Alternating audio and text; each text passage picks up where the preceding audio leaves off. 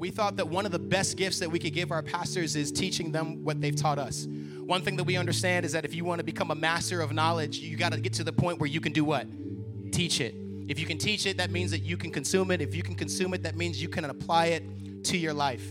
So at this moment, what's going to happen is is we're going to teach you the seven or eight things that are the most important to us in 25 years that our, pa- our pastors have taught us. You're going to have a panel of us that have been here for 25 minutes and those that have been all the way through 25 years. But this is the one thread that goes all the way through. Can you say all the way through? It all is strung with love, hope, dominion, and pastor. Uh, and power. Well, pastor too. So if you're looking for some notes, if you're looking for a title today, I'm going to give it to you. So get your notepads ready or your smartphones, your dumb phones, your no phones, your, your, your rocking tablet. The title for today is My Pastor Has Taught Me, semicolon. And we're going to show you from many different perspectives what our pastors have shown us, not just in love, but in empowering the people, because that's the most important thing. Amen. So at this time, those of you that we're gonna that are gonna come that are gonna come and help me speak, can you guys come to the stage right now? Can we give them a hand right quick?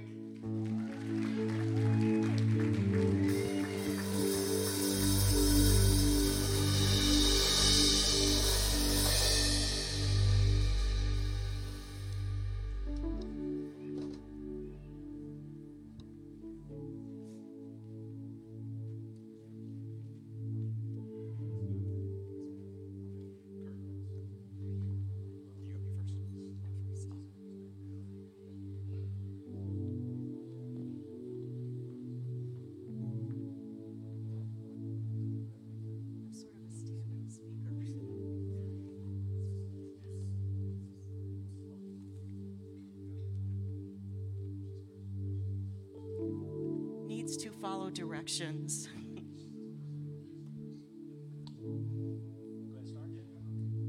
Good morning, AWC. How y'all doing?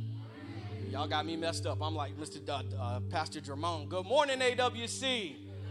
I have the distinct privilege this morning of uh, beginning uh, and telling you all exactly what my pastors have taught me. Um, they have changed my life in such a dramatic fashion, and I again uh, am, I'm going to uh, briefly go through in five little minutes, tell y'all a little bit of what uh, AWC, but most importantly, pastors Dr. Martin and Linnell Williams have done in, in instilling uh, change in my life.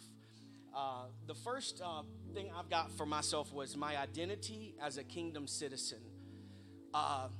when you're in this world that is so working against you and trying to figure out exactly who you are, it was uh, such a uh, impactful moment for me to find foundation here. I found foundation and how i did that was through my identity as a kingdom citizen. When you don't know who you are you don't know how to carry yourself and how to conduct yourself and so i thank you for that.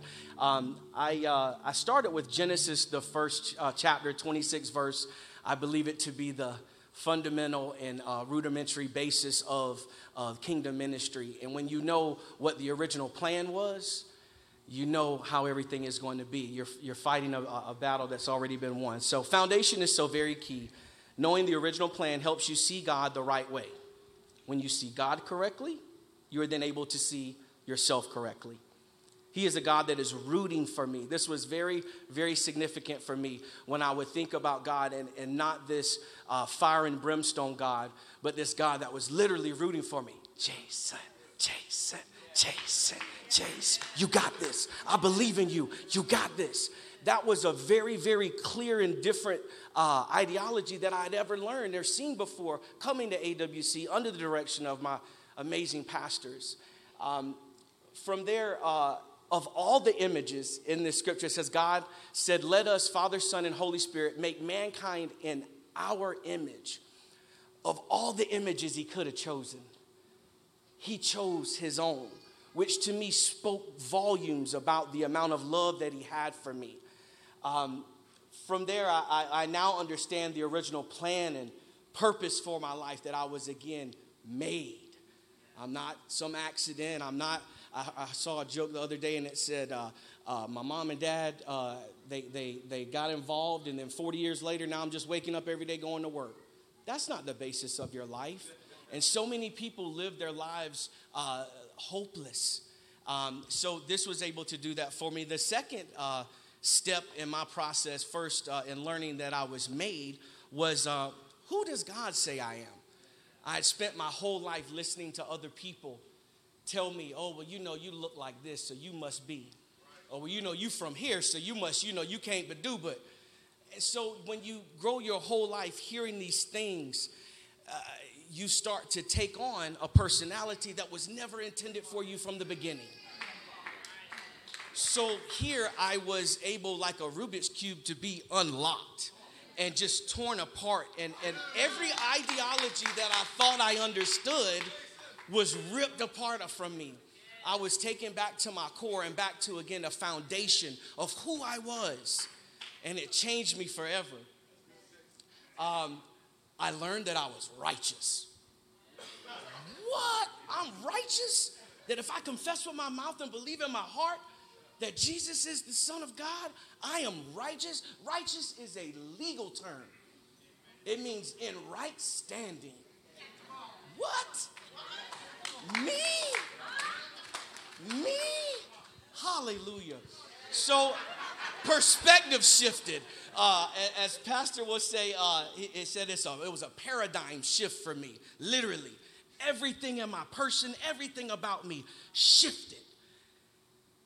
And thirdly, I've realized that with all of this newfound information that I had a responsibility. There was a responsibility to this inheritance that I now found myself privy to.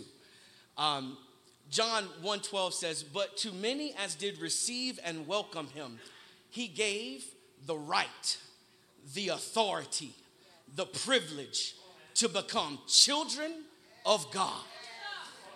That is to those who believe in, adhere to, trust in, and rely upon his name. Again, there is an inheritance, but there's a responsibility with that inheritance. And when I learned that there was a responsibility, then I had to change. I can't keep doing stuff the same way I've been doing it. There, there had to be some change in this thing. So, lastly, I just want to say, pastors, I thank you tremendously for being obedient to the word of God and what God had placed on your lives and the calling that He placed on your life because you are amongst people who love you. And I mean, they love you, pastors. They love you. You have changed their lives so they never can be the same.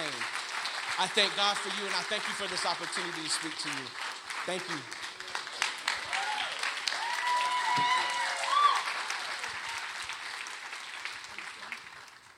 Good morning, AWC family. Um, first of all, I want to thank our pastors that 25 years means that you've lived in a state that is cold, below 32 degrees, uh, four months out of the year. So you have now survived 100 months in cold Nebraska. And, and that makes you saints in every religion in my mind. So, what my pastors have taught me is that there is life after death. And here were the major deaths in my life the death of a 27 year old daughter that never smoked and ran five miles a day to a one in a million cancer. The death of a 25 year thriving business because a one in a million cancer comes with a million dollar price tag. And I was her primary caregiver for 44 months. The death of a marriage because a terminally ill child rocks the foundation of every relationship. Every relationship and mine was made worse by the fact that my husband of 25 years left me for Romeo and not Juliet. Yeah, just take a minute and think about that. Um, the last thing was not so much a death as it was a major transition in that my pastor, um, my mentor, my spiritual father of 10 years, Pastor Ray Mayhew, called me just days after Megan was buried and said, I'm moving to Dubai. I sobbed uncontrollably and I left church indefinitely. But one thing that had not died was my prophetic gifting. And five years later, after sitting home alone in a very dark place, um, God said, Go there. And I wandered into the doors of AWC.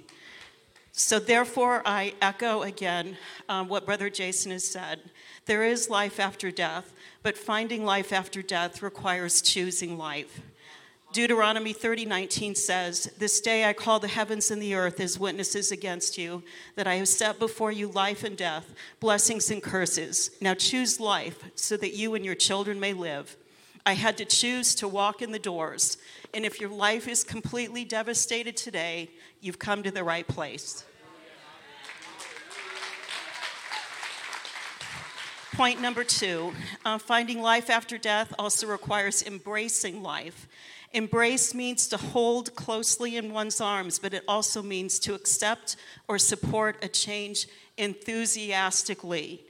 Now, I'm like really enthusiastic about Josh's leadership here, and we all are, but it was very hard to be enthusiastic about a life without my daughter.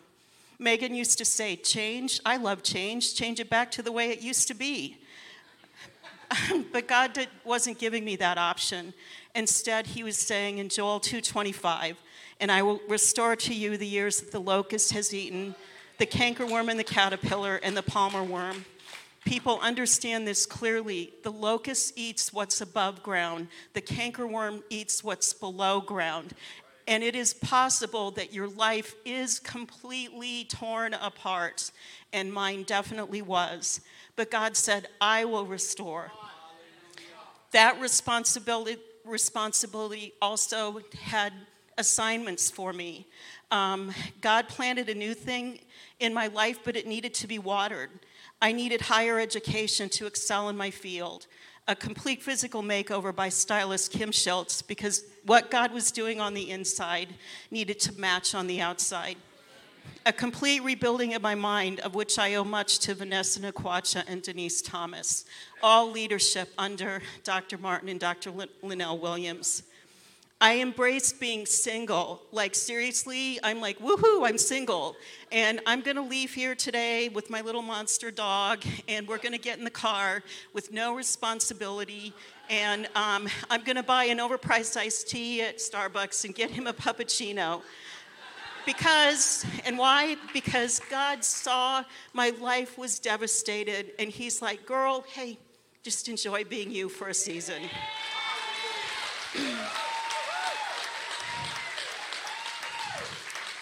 Most of all, I enthusiastically embraced my calling, which includes designing funeral programs and teaching internationally on legacy and funeral readiness.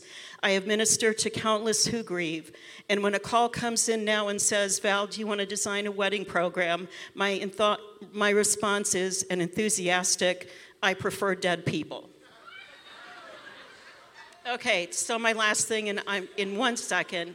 Finding life after death requires dreaming of a new life. The woman who thought she buried all of her dreams came to the dream keepers, Martin and Linnell Williams. No coincidence. I have corporate vision for those who grieve, but this has been such a safe world that I can say out loud um, that I can dream of being a New York Times bestseller. I can dream that my book will become a movie because the dream keepers keep the dreams of the people that are here. And if you haven't registered for the Dream Conference, go home and do so now. um, I've been three times, just for the record. But last of all, um, several months ago, my son sent this picture of him halfway around the world, standing in front of a castle. And um, beautiful picture. And it was the realization that all of my dreams had not died. And as Ryan stood there in Switzerland, I was reminded that I named him Ryan, which means little, little king. And there was my little king. And I can still embrace the vision of God giving me of two twin girls that will be born to my son, that will have the sparkle of her, her his sister's eyes in, in, the, in their eyes. And I can say it out loud because this is a safe place and the home of the dream keepers. Life after death, my pastors taught me keep choosing, keep embracing. Most of all, have vision and keep dreaming. Thank you.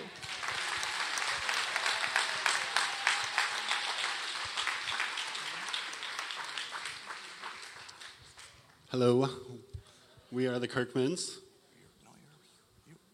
You, hey, you guys can just sit. You guys can just stand right here. Just right here.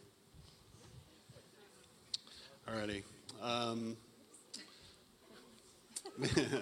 we, we just we just want to thank you uh, so much. You you are our pastors, but you also are our parents too, and um, we just love you so much. And when you talk about, uh, we're so glad that you made the decision to be in Omaha because because we needed you, and.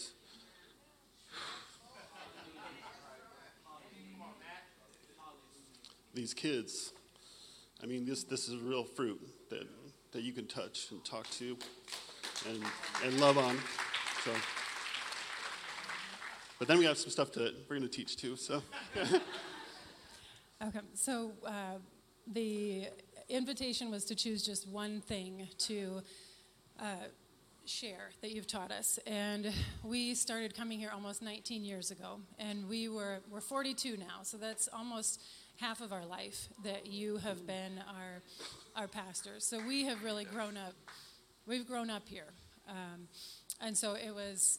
We had to think, what is the one thing that's really the essence of what they have taught us over all these years? Because there are so many things, and so. For us, the one thing that we chose to talk about is that you have taught us how to be unwavering. And so, if we can have our scriptures, the first scripture, um, it, it's uh, I always, Pastor Linnell, you have always been so persistent and consistent in winning me over, me to God's table. Um, the first scripture says, Faithful is he who is calling you to himself and utterly trustworthy, and he will also do it, fulfill his call by hallowing and keeping you. Um, so when we came here, one of the first, so every, um, there's a worldview and then there's a word view that you put that you taught us the word of god so the worldview when we were in our early 20s was that you, we, we wanted god in our life and we wanted a family and we wanted structure but we thought you have to give up everything that's fun. Like everything everything that is you know that you've known to be fun so far you have to give that up to be a christian. And so now it's time to get serious and grow up and but we came we started coming and um, we laughed at church more than we laughed other places. And we felt joy and we felt peace. And and there was this call this scripture um, trustworthy and faithful is the one who is who is calling you. You are someone steadfast that we could follow your example. And then the next scripture. Um, okay. Do you want to read one? No. okay.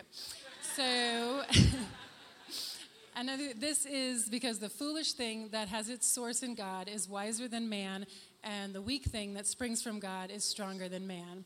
And um, that was another thing that you that you really put to flesh and put to life to us. That um, if you have a, that all of us are created with with God-sized holes, and addiction and other problems come when you try to fill a God hole with a human with a man thing. And so if you if you fill yourself with God, then everything else is the abundance, the fullness of life. But first we had to learn that that it's God, that his smallest thing is bigger than our, than our biggest, that his worst thing is better than our best. And we had to get that straight. We had to, to learn that and practice that, and, and we learned that here. Then the next one, it seems like I'm talking a lot, but this, I wanted a plan of who would say what. And, and Matt said, I will respectfully interrupt when I want to say something. So that's, that's what we're doing. That's how we roll. Okay. So the next scripture is um,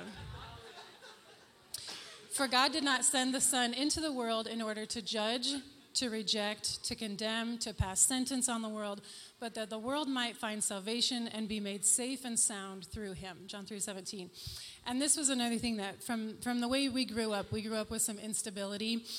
And um, again, your consistency and your steadfastness and showing us this. Like, we, we never felt judged coming to church. Like, with, with all of our mistakes, everything that we came with, you've always loved us and accepted us um, the way that we were. And those words, uh, safe and sound, like you have created an environment that is safe and sound. We're safe to come and make mistakes and learn and grow. And our kids have always been safe to come and, and learn and grow. Yeah, so much so that it's just um, really passing along uh, your faith and trust in God has really swept over on us too. Sorry, we're over time. Um, uh, has really swept over on us too, to where uh, our level of trust has gone up, not only in God, but in other people uh, and what's supposed to happen in, in the kingdom of God. And it's easy to, to just look and see what you're seeing right now. Um, but if you would have saw us 19 years ago, I mean, it, it's light years away from where we were before. Uh, I was, just, I had no, I had some plans for myself, but I had no, no confidence in what, what I was supposed to do. I just two years before, like, really came out of a super dark, dark place. I mean, Christina basically took me out on a stretcher, you know, and when I was here, like your guys' words just mended so many of those wounds, and uh, it's just awesome. So I don't know if we should stop her. Okay, Should we so- keep going? Yeah. I just wanted to give. So the first thing was that you've been unwavering in your message, and then the second was that you've been unwavering in your faithfulness, and you've taught us how to do that to live not by sight but by faith, and that that is key. And then the third was that you have taught us to be unwavering in our praise, and our scripture for that was in Psalms. But it really taught us like if you read Psalms, there's so much praise, and it's David was on the the run run for his life, and so the worldview is that when you are when you're having trouble, you know if everything's falling apart, go ahead and fall apart. And Pastor said that no, that's not the time to fall apart. It's the time to praise. It's the time to remind yourself of who God is. Um, and so we have learned that, and it it has transformed our lives and continues to. And we we thank you a million times a million. We love you so much.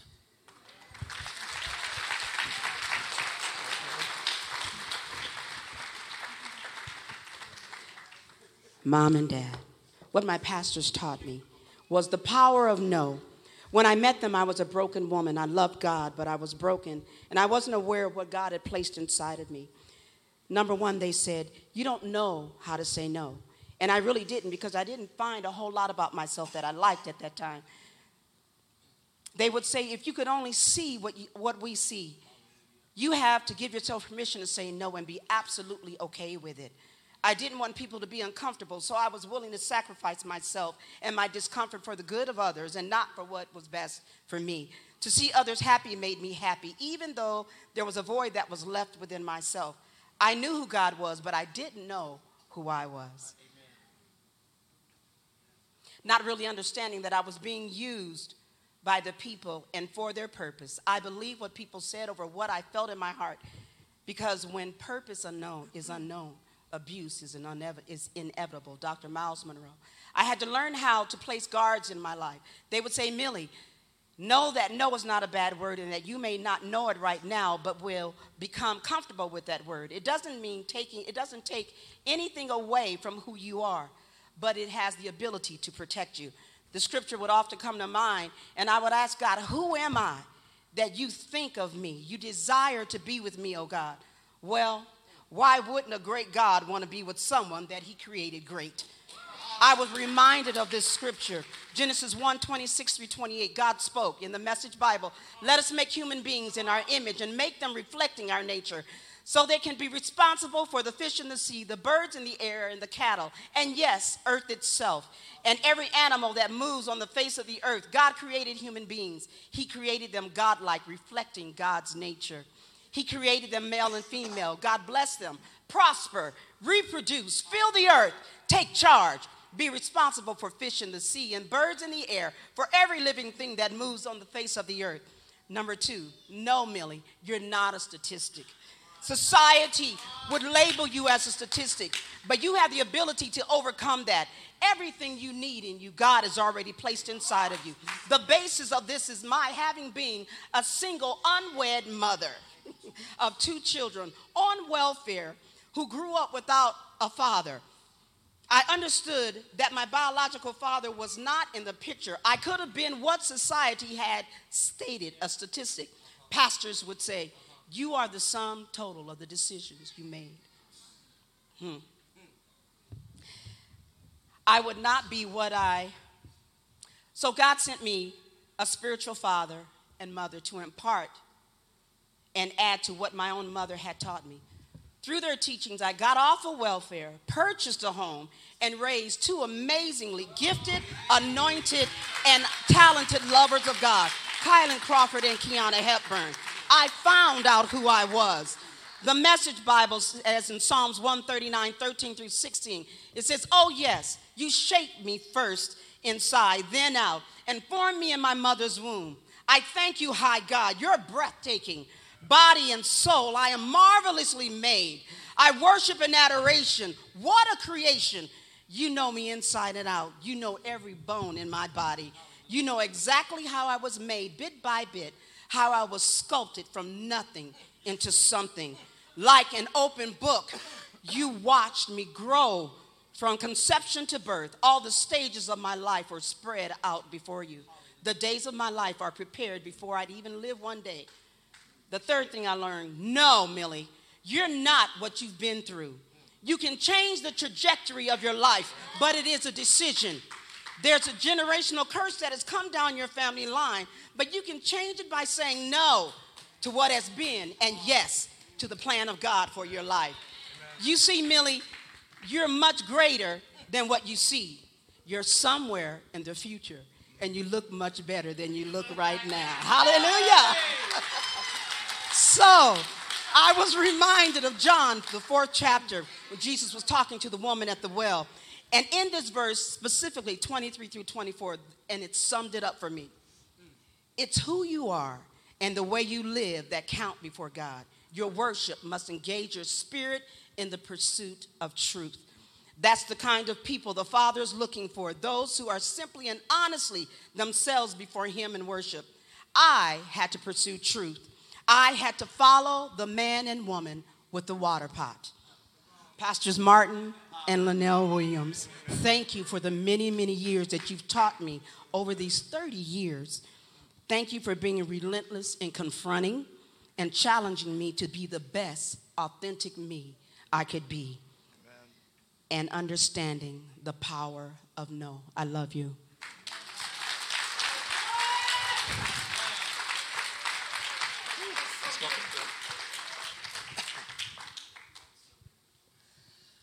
What our pastors taught us is a successful leader must have and walk in integrity. Our first scripture is 1 Kings 9 4 and 5. Now, if you walk before me as your father David walked, in integrity of heart and in uprightness, to do according to all that I have com- commanded you, and if you keep my statutes and my judgments, then I will establish the thrones of your kingdom over Israel forever, as I promised David, your father, saying, Yes, or you shall not fail to have a man on the throne of Israel. Second scripture is Job 27 5b and 6. Till I die, I will not put away my integrity from me. My righteousness I will hold fast and will not let it go. My righteousness I hold fast and will not let it go. My heart shall not reproach me as long as I live. And the third scripture, Psalms 7 and 8. Go ahead. 7 8. The Lord shall judge the peoples. Judge me, O Lord, according to my righteousness and according to my integrity within me. You know, when we were asked to pick one, it was almost impossible. I mean, truly. And so we had to go back. And, you know, this was such a key for us when we came to know Pastor Martin, Pastor Linnell Williams. Because integrity, first of all, it's not inherent. Uh, you know, growing up, we were taught about integrity, uh, about having it, but just because you're taught does not mean you will live it. Integrity does not come because of a title or a position. You know, and even if people uh, say they're Christians or have a ministry or are ordained as pastors, that doesn't mean that they're going to follow through and have a life of integrity. The second point is integrity has to be more than words. There have been many ministers and ministries that teach the word and have a good message. Many even talk and teach about integrity and righteousness, but the proof is in the actions, not the words. Integrity has to be more than talk, it has to be lived and exemplified, demonstrated to those around you and those you lead. Integrity should come forth in every situation, good or bad, on the platform, before the world, and when you're alone, and especially by yourself. And our third point is that um, integrity is a cornerstone for success. Without integrity, an endeavor will not last. When integrity is solid, it opens the opportunity for others to trust. As trust is developed, then commitment has the opportunity to establish root. True commitment will cause a relationship to stand and flourish. Out of the many things that our pastors taught us and demonstrated before us, being a leader that walks in integrity at all times was a game changer for us. Over 27 years ago, when we met our pastors, their example helped us recover from being a casualty of broken ministry, where leadership's lack of integrity caused the demise of ministry. Our desire was to be able to serve and work under pastors who were true to their word, authentic, and full of integrity. Over these many years, we have witnessed the conduct of our pastors in all situations, both personally and in ministry. And we can testify before you that their walk is genuine and they are full to overflowing with integrity. Amen. God knew what he was doing when he sent you to Omaha, Nebraska. Thank you for being obedient because you changed our lives.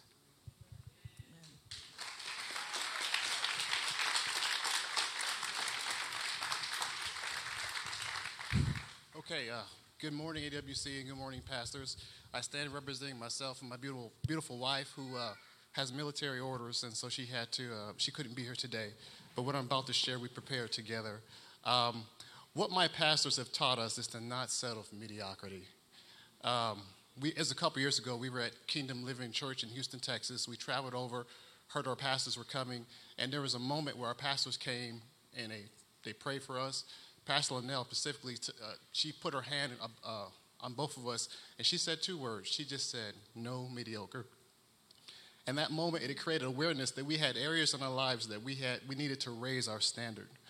Mediocrity means of only moderate quality, not very good. From watching our pastors, we've learned to avoid mediocrity uh, by doing three simple things. I'm going to talk about those now. First is avoiding mediocrity requires vision. Proverbs 29 18 says, Where there is no vision, the people perish. But he that keepeth the law, happy is he. Um, in addition, Habakkuk 2 and 2 says, and we've heard this scripture before, then the Lord answered me and said, Write the vision, make it plain on tablets, that he may run who reads with it. Uh, our pastors taught us that only 3% of the world set goals, and there's 1%, and 1% only write those goals down that they set. Uh, number two, avoiding mediocrity requires preparation. This is something we've all been recently privy to uh, through watching our pastors. Uh, in the preparation phase, there's three things that we want to determine. First is how, which we, which we get by instruction, knowledge, and wisdom. Uh, Proverbs 4 25 and 26, I like this. It says, Let your eyes look straight ahead and your eye looks right before you. Ponder the path of your feet and let all your ways be established. So when you look straight ahead, you're looking at the vision. But when you ponder the path of your feet, you're saying, Does this step take me there? Does this step take me there? Does this step take me there? And so uh, we want to make sure we're walking in the right place. The next thing within preparation is you want to determine the where.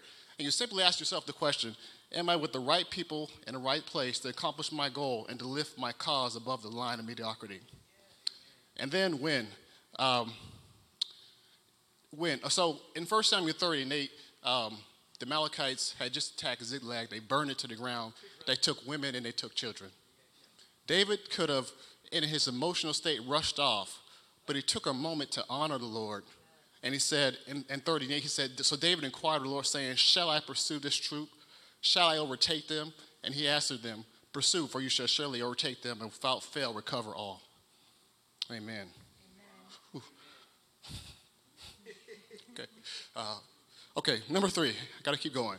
Lastly, avoiding mediocrity requires execution. The way we execute, we do so in a spirit of faith. Hebrews 11 and 1, which we've heard from our pastor several times, says, Now faith is the substance of things hoped for and the evidence of things not seen. Okay? So, within faith, we have to do the work. And Proverbs 10 4 and 5 says, He who has a slack hand becomes poor, but the hand of the diligent, you mean it's not based on my salvation? It's not based, the hand of the diligent makes rich. And he who gathers it in the summer is, is, is a wise son, but he who sleeps in harvest is a son who calls you same. So the harvest comes because at, at first I was diligent. So you can be diligent and pause right there and never reap your harvest. Okay, so in conclusion, let me get there. My wife reminded me that basically what we've learned in terms of living above mediocrity boils down into pursuing your purpose and honing your gifts, which we've been constantly encouraged so in this house. Uh, secondly, our connection to our pastors is undoubtedly connected to many tangible blessings. I could point to you right now. I got a couple sitting right back there in the form of my children. My wife couldn't get pregnant, but we have a son here today Amen. and a daughter. Uh, lastly, we found that we found that we could assure we can avoid mediocrity by submitting to the right covering and the right, right leaders. We left here in 2011. We went to Georgia. The covering was still there. From Georgia, we went to Texas. The covering was still there. And now we're back in the house. Thank you.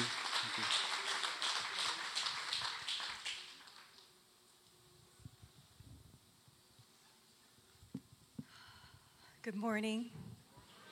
We are Kylan and Rebecca Crawford, and um, like the Kirkmans were sharing, we have been very blessed that we we were kids when we met you.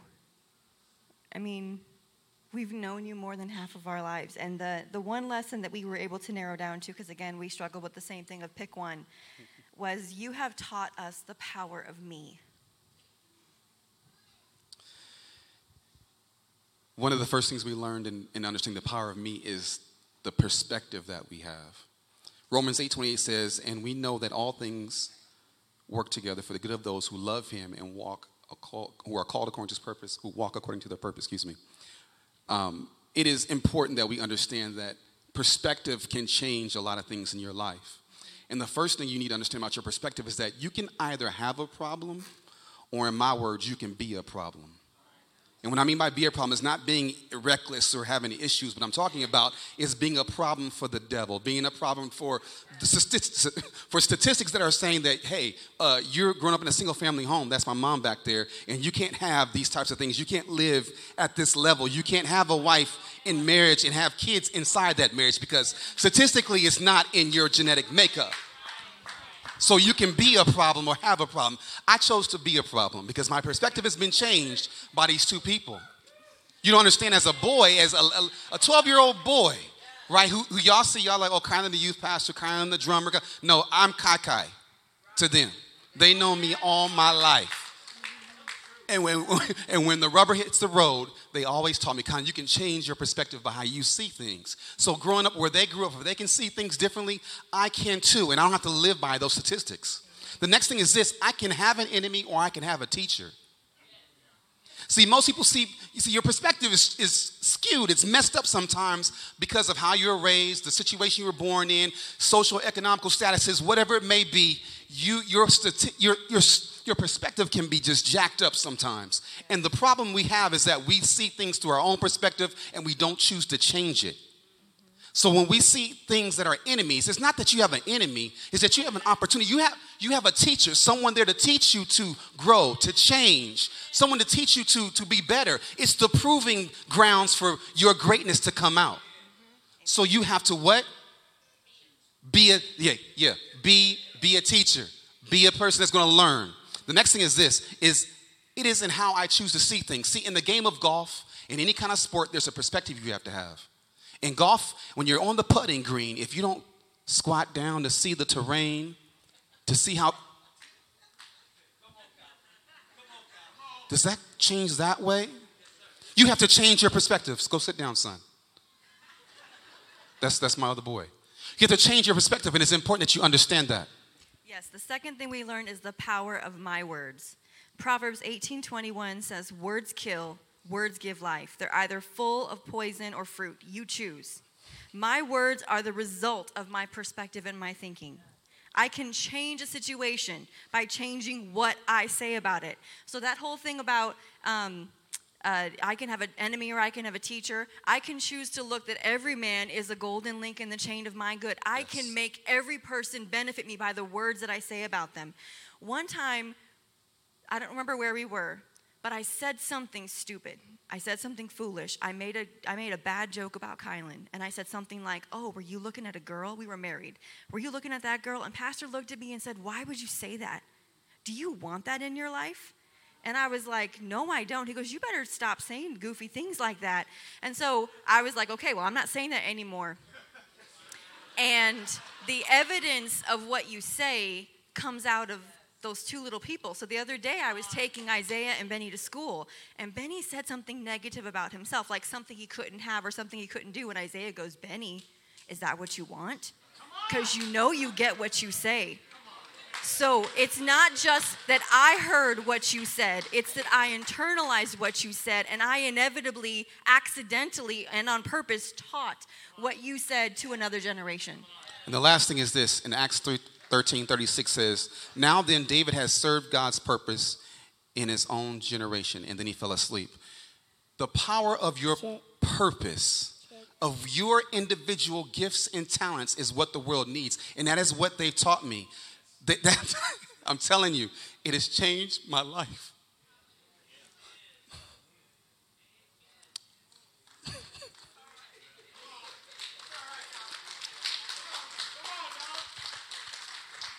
to sum it up, when you, if you ever want to know the things that we went through as kids and not having enough and not having hope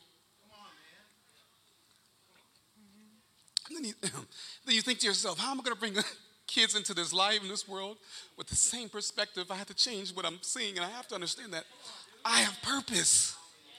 And if I can understand who I am, I can now reproduce the right kind of kids in this world. And I'm telling you, pastors, these boys are fire.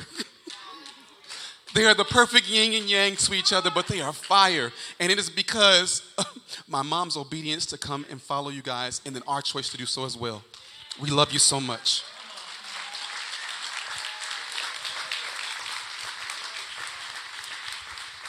How am I supposed to follow that? That was so good. I wish I had some kids that would just run up and just kidding, just kidding, kidding. Let the church say amen. amen. Let the church say amen again. Y'all so Baptist, I love it. So, one of the amazing things that the pastors have taught me is the power of resilience.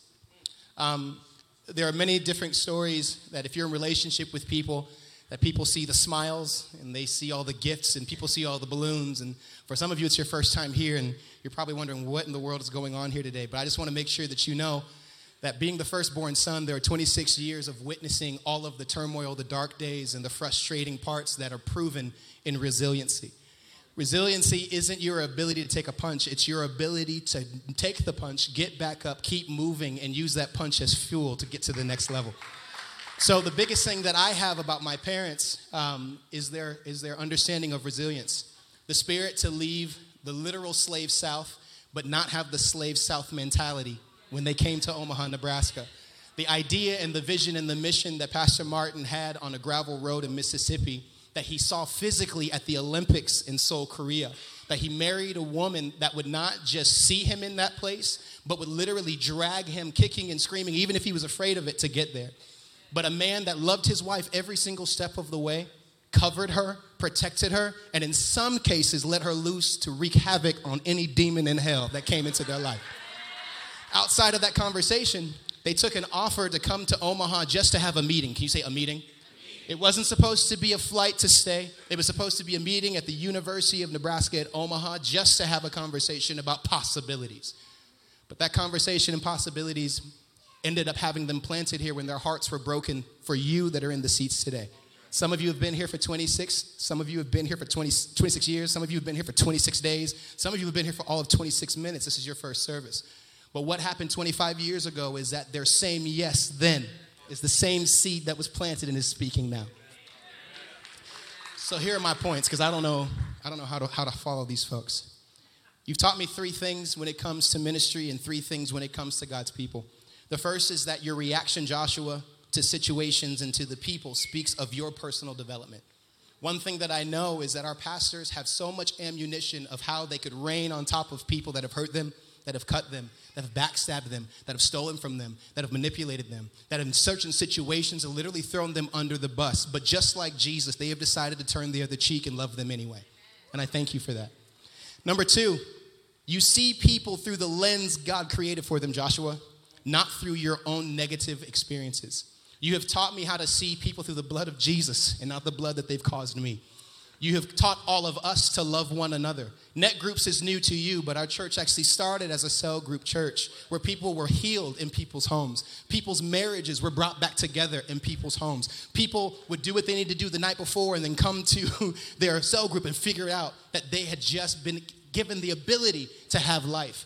But it all started in a little house that had no air conditioning, that had no heat, but had two individuals that decided to say yes. And you continue to say yes, regardless of how hard life hits you, and you never let us see it. That's resiliency.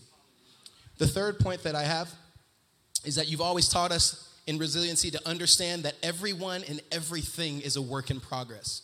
My dad says it all the time if nothing is perfect, it still has some room to grow. One thing that you've taught me in resiliency is that it takes a resilient pair of parents to love me. And in everything that I've ever thrown at you, as much as my sins, as much as my mistakes may have taken wind out of your sails, you have still always protected me in private and glorified me in public. And today, that's just one of the small things that we want to do is glorify you in your 25 years of ministry, 25 years of pastoring, but 30 plus years of ministry. So if you want to take some points or some notes down, this is what you need to know about your pastors. Pastor Martin is just like Ezekiel. Pastor Martin, you speak life into dead situations and you demand them to rise up and have life. Pastor Linnell is just like David. You have faced enemies that were larger than life and defeated them your own way. And when Jesus set the table for you in front of your enemies, you ate with gladness and even shared with them. Pastor Martin, you are just like Moses. You have sacrificed your desires for an entire generation of people, and you stood between God and man, proclaiming the good news, telling them what God told them about themselves. You were both like Adam and Eve, where you bore your soul even when it didn't feel right. In the Garden of Eden, Adam and Eve, they're naked and they're ashamed, but they stood there with, without being ashamed. You have held mom's hand, and you have been consistently an amazing father and an amazing husband. Dad, mom, you are just like Peter. You have protected this church, fa- our family, and many other families in this room that will never speak of it at any and all costs. Your hands are blood with righteousness for the demons that you have slayed in other people's lives that they couldn't on themselves. Your voice sings like the harp of, of David. When you sing, the chords that come out of your mouth set people free, they break shackles, and they run demons out of people's lives. You are truly a gift. Dad, you are just like Job. You trusted God even when the enemy, you trusted God even when the enemy threw everything at you, took everything that you thought that you needed, but you still stood there maybe confused, stripped of all of your strength and even of all of your possessions, and you looked at God and you said, What else do you have for me to do? And the both of you are just like Jesus because you stayed the course, even knowing that your sacrifice would cost you your life, that it would cost you your dreams, and it would cost you everything that you thought you wanted. Your purpose being fulfilled was the most important. Can you help me this morning by standing to your feet in an ovation as we celebrate our pastors for 25 amazing years of ministry. Come on, you could do better than that. Can we give our speakers a great hand today for their perspective? Come on. So you may take your seats. Remember what I said before that this is the part of um, participation. Um, but first, before we move any further, um, look who's here. Yeah. I don't know if you guys know this, but Callie's gonna be like a whole lawyer here in a little bit. So we just wanted to give her her time and her space to speak to her parents. So welcome to our living room. Hi, everyone. I love being here, y'all, for real. I'm so thankful to be here. But it's not about me, and I just wanted to start um, with telling my parents that I love you guys so much. And I wrote something so I wouldn't forget my thoughts. um, um, okay, so being away from home has been the biggest blessing in this current season of my life. Um, you never really realize um, the apparent lifestyle that you're beyond fortunate to live when you're so deeply submerged in it. Um, in school, I, I've been surrounded by a plethora of different people people who didn't grow up like me, people who don't believe like me, people who don't even have the foundation to even understand some of the things that I believe. It's, it's really amazing. Um, I'm surrounded by students swimming in debt all by themselves, no parents to help them through it, surrounded by students who are so deeply filled with anxiety and open depression, almost like it's a gift that someone gave to them and they want to show it off. um, but I, when I walk into my school or where I'm at with, a, with people who aren't as spirit filled or spirit led, I legitimately feel like a light. I legitimately feel like people feel, not even me, it's not even, it's not me. I feel that people see God's radiation beaming off of me. And it's like, well, it can't just be me. like, I, it can't be, it can't just be Callie. And I know that without any doubt in my mind that the light was instilled in me through the intentional and endless guidance from my parents. Um, in the current season of my life, I'm reminded every single day, and I mean every day, of the mindset, the skills, the love, and the selflessness that my parents have always possessed that caused us to live the blessed life that we live. Um, it's so amazing that I'm able to go to a school in an unknown territory, unknown land, completely daunting material, things I don't, I can't even wrap my head around, being taught by people who have argued in front of the Supreme Court, argued in front of just really, really dense content, but I can go in there and know that I'm covered by the Most High and that I'm also covered by the most fabulous parents walking this earth. It's freeing. It's so freeing that I can sit in in those places and just know that like whatever you guys are talking about like I serve a God and I have parents and I have a community that's bigger than all of this. um but more than that, I think another thing that instilled the light that I'm able just to show to other people, I the, the community of ambassadors worship center. I am so blessed that my parents not only obeyed the calling of being pastors, but have a, a niche in building leaders and that's all I grew up around were leaders, loving couples, loving grandmothers, families who didn't even have it all together themselves, but they took me and my brother every weekend, almost every day, some people, and just loved us.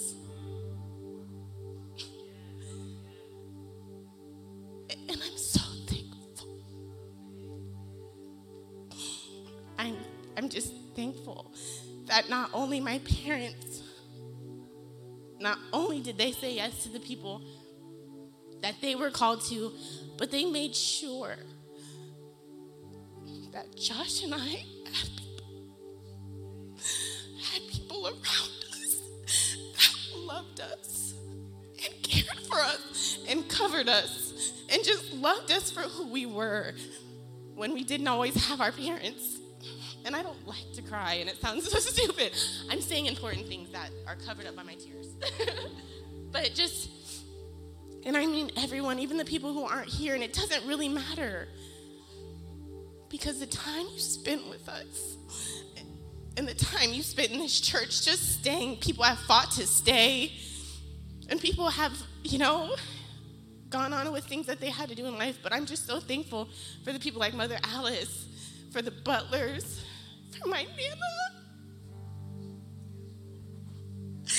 for Miss Heather and Mr. LaRon. I'm so thankful. I'm so thankful to Miss June and Mr. Amato that I could come in your house and be safe. That doesn't happen everywhere. I'm just so, I'm so thankful. I'm so thankful to Miss Diane Made. I'm so thankful.